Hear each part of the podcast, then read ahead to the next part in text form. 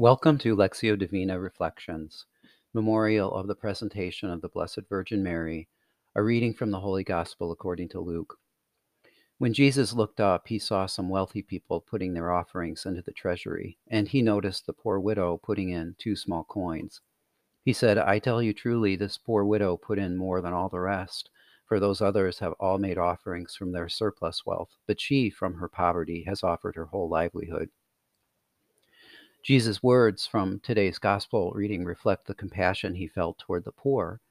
But by saying the widow put in more than all the rest, Jesus seems to come to a conclusion that doesn't make sense, at least according to conventional logic.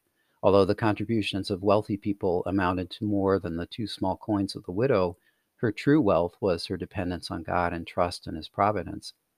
More than that, Jesus beautifully expresses what happens when we are able to turn basic economics on its head and give Christ, King of the universe, control of our livelihood.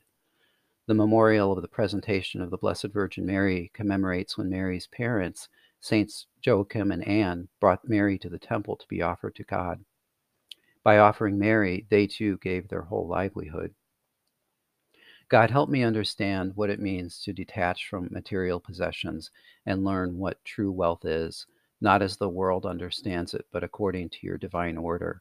In the first reading, John hears a sound like harps and a new song being sung. They were singing what seemed to be a new hymn before the throne, before the four living creatures and the elders. No one could learn this hymn except the 144,000 who had been ransomed from the earth. I don't know what it's like to give as the widow gave, not from surplus wealth, but from an offering.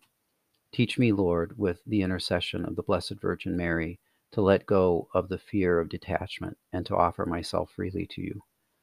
How quieted is my soul, Lord, when I am able to say to you, as Mary said to the Archangel Gabriel, Behold the handmaid of the Lord, be it done to me according to thy word.